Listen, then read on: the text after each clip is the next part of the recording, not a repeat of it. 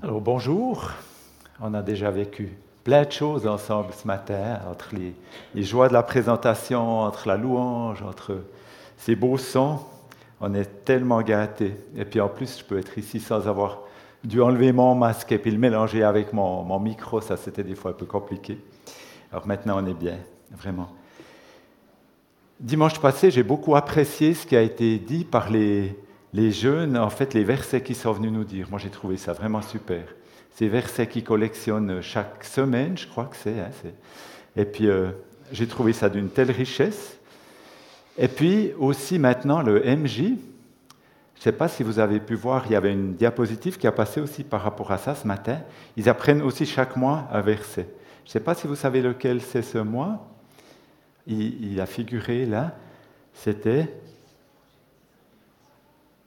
crois que j'ai entendu, peut-être. Tu aimeras l'Éternel ton Dieu de tout ton cœur, de toute ton âme, de toute ta pensée. Et nous ici, au culte aussi, on a notre verset de l'année, le verset du calendrier parole et texte, que je reprends.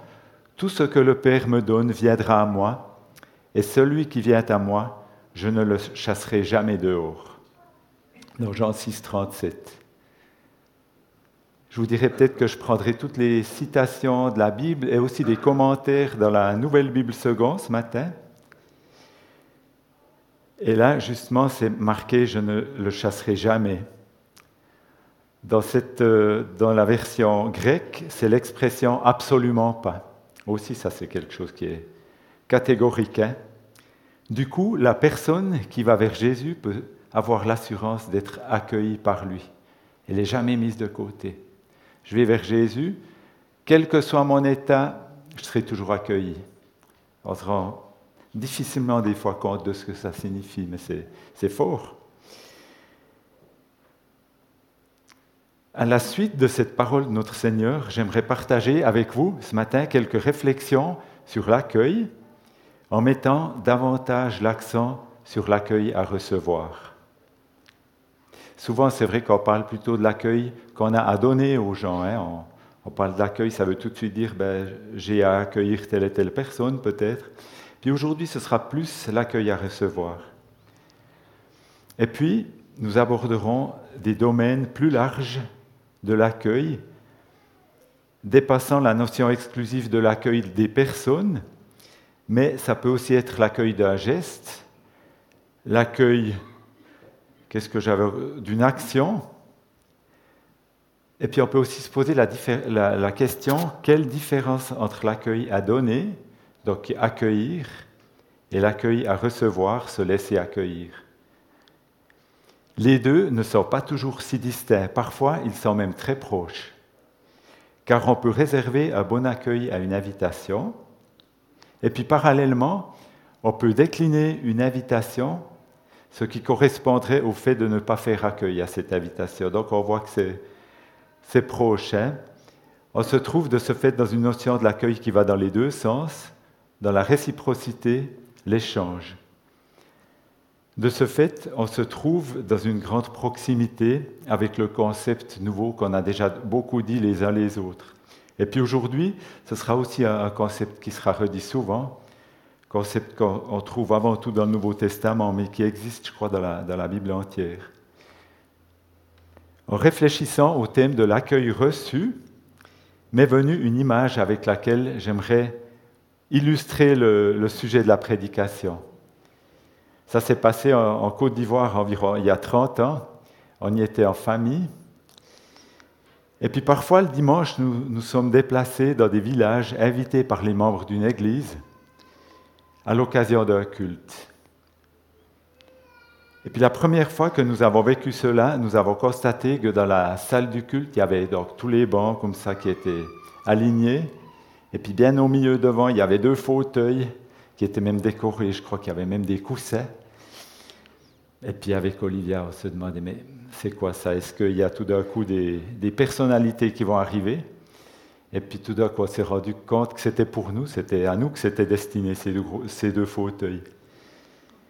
Et puis, euh, la première, donc, euh, nous sommes dit avec Olivia que c'était pas super, on n'était vraiment pas à l'aise dans cette situation.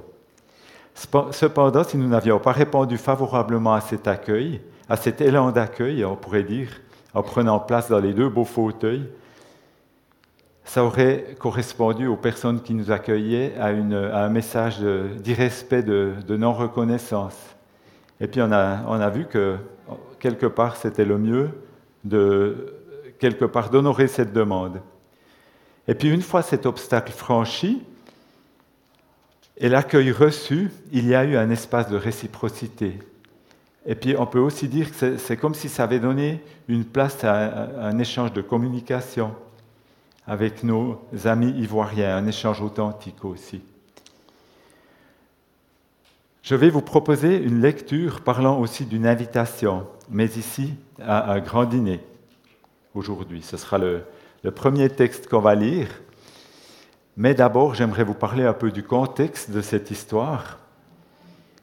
Le texte, il se situe dans Luc 14, pour ceux qui veulent déjà regarder. Jésus, il est invité dans la maison d'un pharisien. Entre le moment où il entre dans cette maison et le récit que nous allons lire, il se passe plusieurs événements. Ça se résume un peu dans les onze premiers versets de ce, de ce chapitre. Donc, oh, il y a beaucoup de choses qui se passent, qui se succèdent. Ça commence par une confrontation avec les pharisiens concernant une guérison le jour du sabbat. Et puis ensuite, c'est suivi par cette guérison elle-même, donc euh, Jésus franchit le pas, encore suivi d'un enseignement sur comment se comporter lorsqu'on est invité chez quelqu'un, et enfin, lorsqu'on invite quelqu'un, comment accorder de l'importance aux pauvres lorsqu'on l'invite, qu'il ait autant d'importance que, que quelqu'un d'autre. Alors tout ça, c'était avant que Jésus euh, dise ce qu'il avait à dire. On voit que Jésus ne reste pas inactif avant de raconter la parabole en question. Ainsi, son statut n'est pas juste celui d'un invité tranquille et au repos. Jésus accepte une invitation chez l'un des chefs des pharisiens. Cependant, peut-il vraiment se sentir accueilli alors que l'ambiance est plutôt marquée par le contrôle qui plane dans l'atmosphère ambiante? C'est écrit au verset 1 de ce chapitre 14, ceux-ci l'observaient. Donc ça devait être assez miné comme terrain. Alors se sentir accueilli là au milieu, ça ne devait pas être si simple. Alors je me dis par là qu'il y a parfois un écart certain, ou bien, oui, vraiment un écart certain entre la notion d'être invité et celle de se sentir accueilli. J'aimerais maintenant lire avec vous ce texte donc dans Luc 14, ce qui suit ce que je viens de vous décrire. Luc 14, les versets 12 à 24.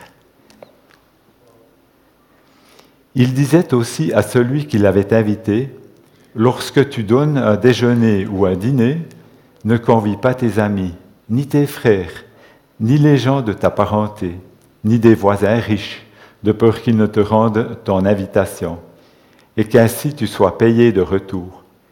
Mais lorsque tu donnes un banquet, invite les pauvres, des estropiés, des infirmes, des aveugles. Heureux seras-tu parce qu'ils parce n'ont pas de quoi te payer de retour.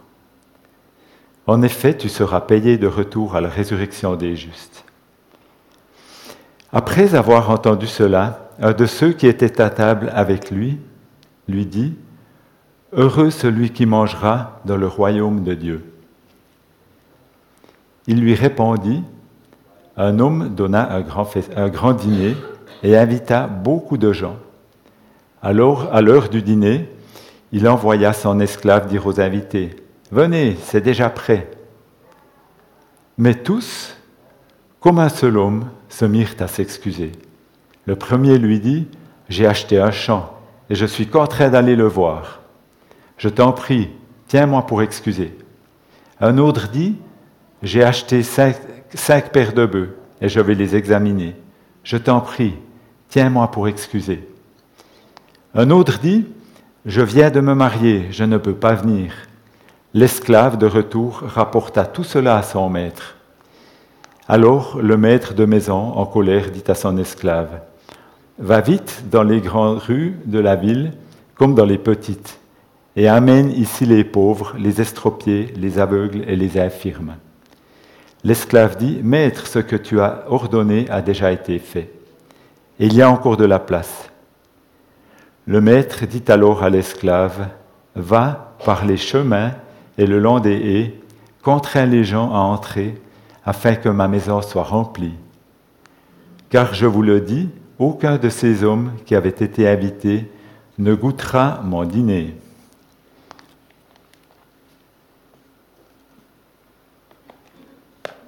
Là, l'un des invités, et puis je pense que c'était un pharisien, parce qu'il était invité parmi des pharisiens, on peut imaginer que c'était un des pharisiens.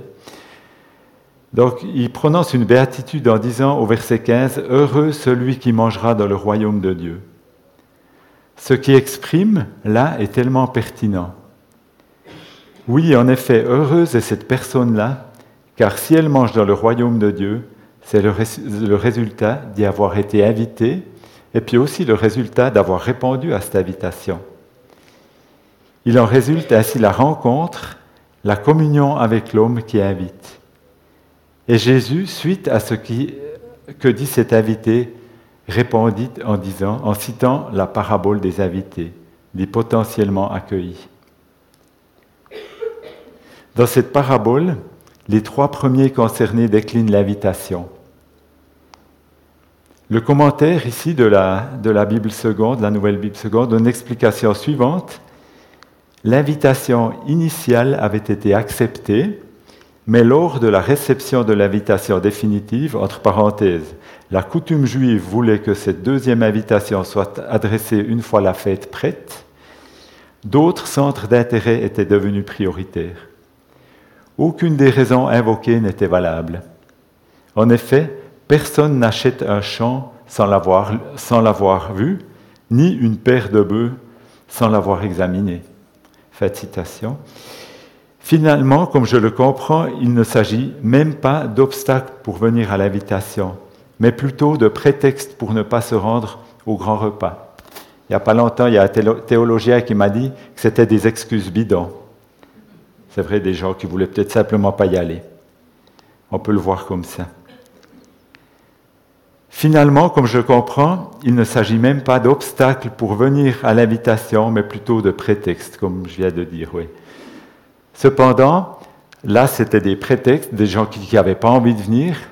Des fois, ça pourrait aussi être des, autres obstacles, des, obstacles intérieurs, qui peuvent être euh, d'ordre différent, peut-être.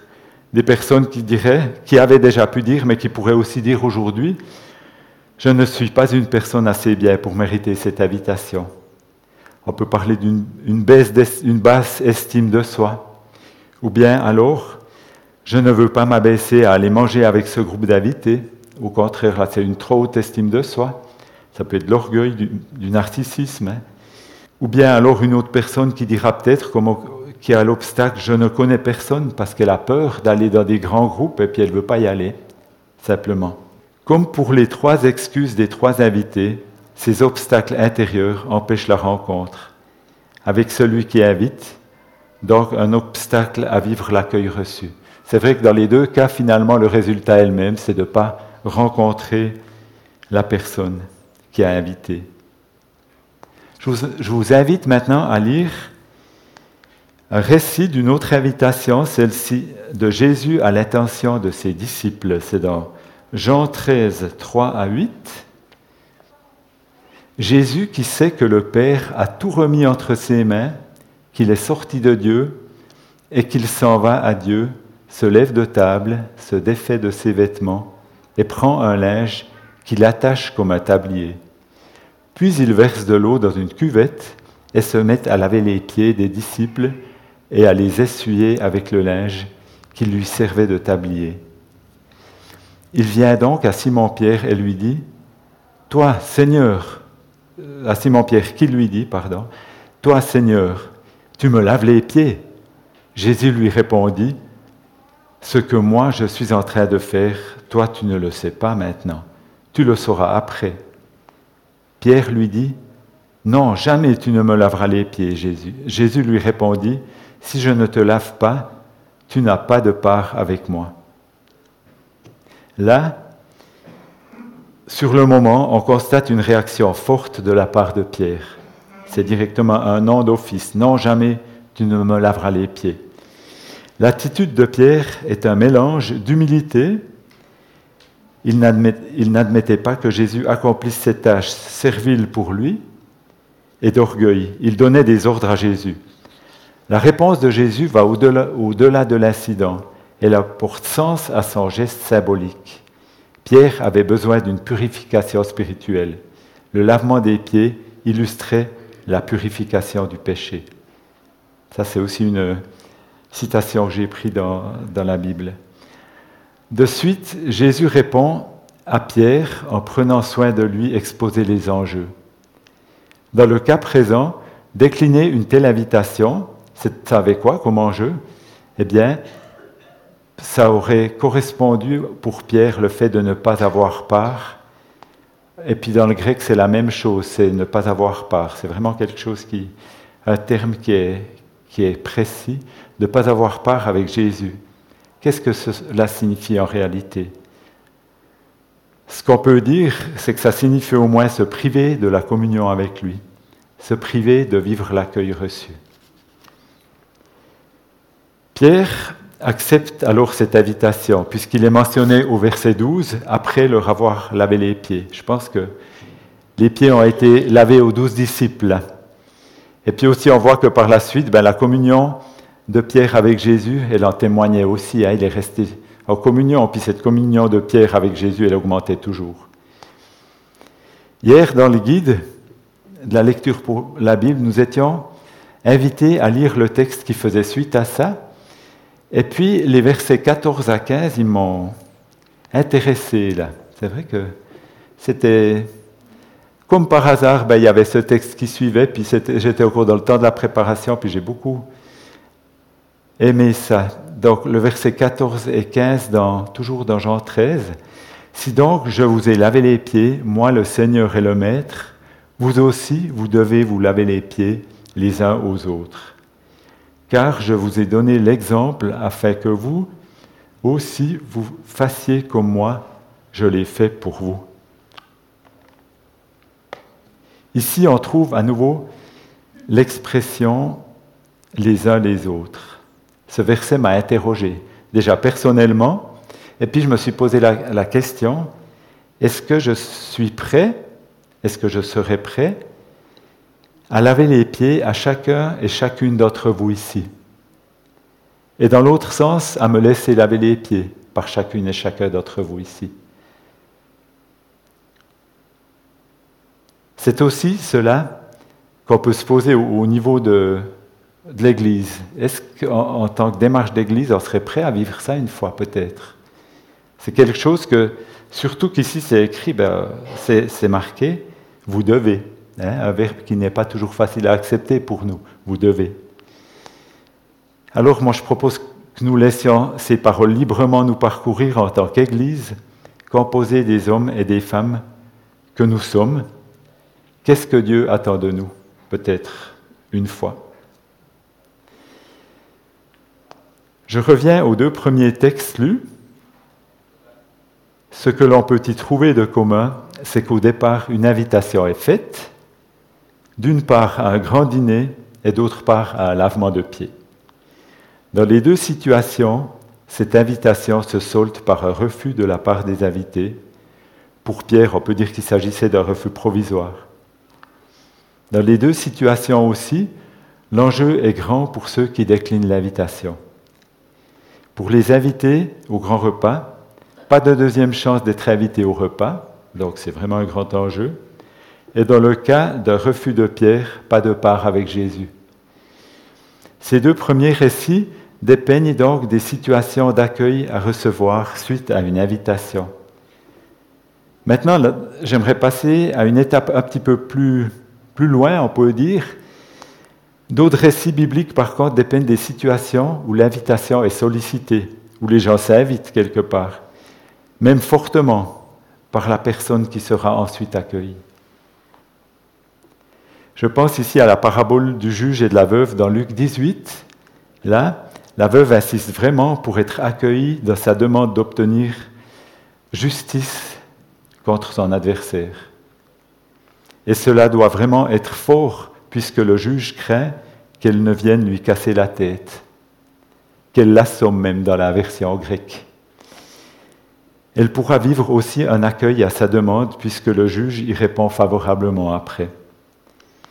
Là, Jésus avait dit cette parabole pour montrer qu'il faut toujours prier sans se lasser.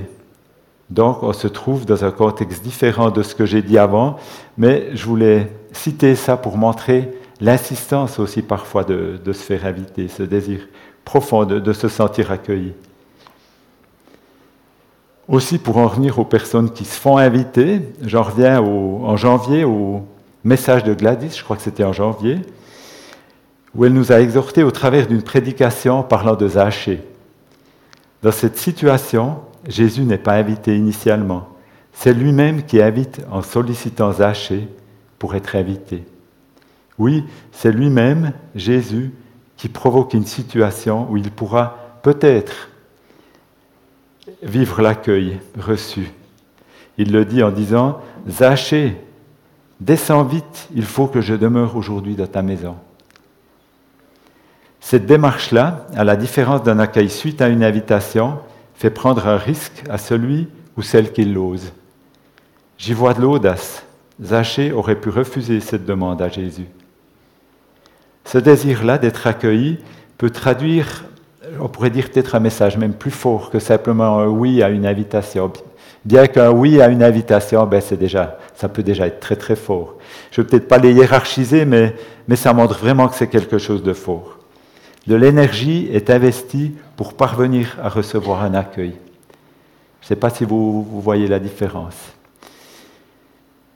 D'un accueil reçu en réponse à une invitation, comme dans l'exemple des invités au grand dîner de l'invitation et de l'invitation de Jésus au lavement des pieds, vers l'accueil reçu suite à une sollicitation, comme nous venons de le voir avec cette veuve et puis avec Jésus, J'aimerais terminer par une situation où la personne concernée par l'accueil reçu n'est pas non plus invitée au préalable, par le ou par la propriétaire. Recevoir un tel accueil implique, à l'instar de l'exemple d'avant, où Jésus s'est invité chez Zachée, une prise claire de risque encore. Le risque que la porte ne s'ouvre pas pendant un certain temps, voir que la porte ne s'ouvre jamais. Et qui serait prêt à accepter un tel risque? Est-ce que moi je serais prêt à accepter un tel risque d'aller passer du temps à frapper à la porte, des heures, des jours, sans qu'on m'ouvre? Est-ce que vous vous êtes déjà trouvé dans une situation où vous allez chez une personne sans y être invité, vous frappez, la personne, soit elle vous ouvre pas, soit elle vous ouvre, mais elle ne vous manifeste pas tellement d'enthousiasme. On voit qu'il y a peut-être qu'elle ne va même pas vous inviter à vous asseoir. Je ne sais pas, c'est une, ambiance qui peut arriver. Alors là, il peut en résulter de la souffrance pour vous, pour celui qui frappe. Oui, aller frapper à une porte sans être invité fait prendre ce risque d'être mal ou pas reçu. Et puis Jésus, il l'a encore mis euh, bien en, en mots, ça, en s'adressant à l'église de Laodicée. Il dit dans Apocalypse 3, 20, Je me tiens à la porte et je frappe. Si, si quelqu'un m'entend et ouvre la porte, j'entrerai chez lui, je dînerai avec lui et lui avec moi. Ici, Jésus aurait tellement de joie à un accueil reçu. Et il met toutes les chances du côté du propriétaire sans empiéter ni sur sa propriété, ni sur sa liberté. Et il s'attend avec patience, et s'il attend avec patience, ce n'est pas pour son intérêt. On a vu avant que la veuve, c'était vraiment pour son intérêt, hein, c'était pour obtenir justice. Ici, Jésus, il le fait dans l'espoir de vivre la communion avec son vis-à-vis, -vis, dans le but de l'échange. Je dînerai avec lui et lui avec moi, pour faire entrer sa lumière chez son vis-à-vis. À partir de là, j'aimerais vous inviter à, se poser quelques questions, à se faire quelques réflexions. Je vais les poser une à une. Après chacune d'elles, il y aura un silence, peut-être, euh, d'un certain moment qui nous permettra aussi de réfléchir à ça ensemble. Et puis tout à la fin, je vais finir aussi, terminer par la, prière. Aussi savoir qu'après la prédication, ben, il y a des personnes aussi qui sont disponibles. Si vous avez envie de, continuer votre réflexion encore que, qui aura peut-être commencé. Et puis il n'y a pas que la fête, ce culte, ça peut être tout au long de la semaine, hein. on, peut, on peut y réfléchir. C'est des, des aspects qui peuvent rester ouverts comme ça en nous, dans nos pensées. Alors la première de ces réflexions, est-ce que l'achat de bœufs, aujourd'hui ce serait peut-être un tracteur ou bien une voiture, ou d'autres obstacles plus intérieurs me freinent à vivre pleinement l'accueil que Jésus se plaît à me réserver? Est-ce que je choisis de demander de l'aide à Dieu dans un domaine précis à ce sujet? Il y a une autre question. Dans quelle mesure est-ce que je, me laisse laver les pieds? Puis on peut peut-être le voir effectivement de façon concrète, mais aussi peut-être des moments où, dans quelle mesure je me laisse aussi inviter, je me laisse inviter à quelque chose, à un geste de la part de quelqu'un d'autre, ou bien à une action qui, veut faire envers moi, une, une action bienfaisante. Dans quelle mesure j'ai pas de la peine des fois à accepter une telle invitation? Et puis j'y ajoute justement la question, y aurait-il une démarche à vivre à ce sujet en tant qu'Église? Et puis Jésus qui se tient à la porte et qui frappe dans le but de vivre pleinement l'accueil donné et l'accueil reçu. C'est vrai que là de nouveau c'est un, échange d'accueil, hein, c'est un, accueil réciproque. Malgré qu'on l'accueille, c'est lui qui nous accueille, qui nous accueille dans son amour. En quoi cela peut-il nous parler, peut-il me parler aujourd'hui? Nous voulons prier. Oui, notre Dieu, nous voulons te remercier parce que tous en nous, nous, avons une terre, Seigneur, et, nous sommes prêts à, aussi que tu la travailles, cette terre, et aussi en tant qu'individu, en tant qu'Église, et nous voulons nous laisser interpeller par ces quelques questions qui nous ont été posées ce matin. Je veux continuer aussi de me laisser interpeller durant aussi cette semaine qui vient, que cela puisse repasser dans mon esprit quand, quand il le faut, quand c'est nécessaire. Merci parce que c'est toi qui, qui conduis cela aussi. Merci parce que tu nous as donné ce, ce temps de prédication. Amen.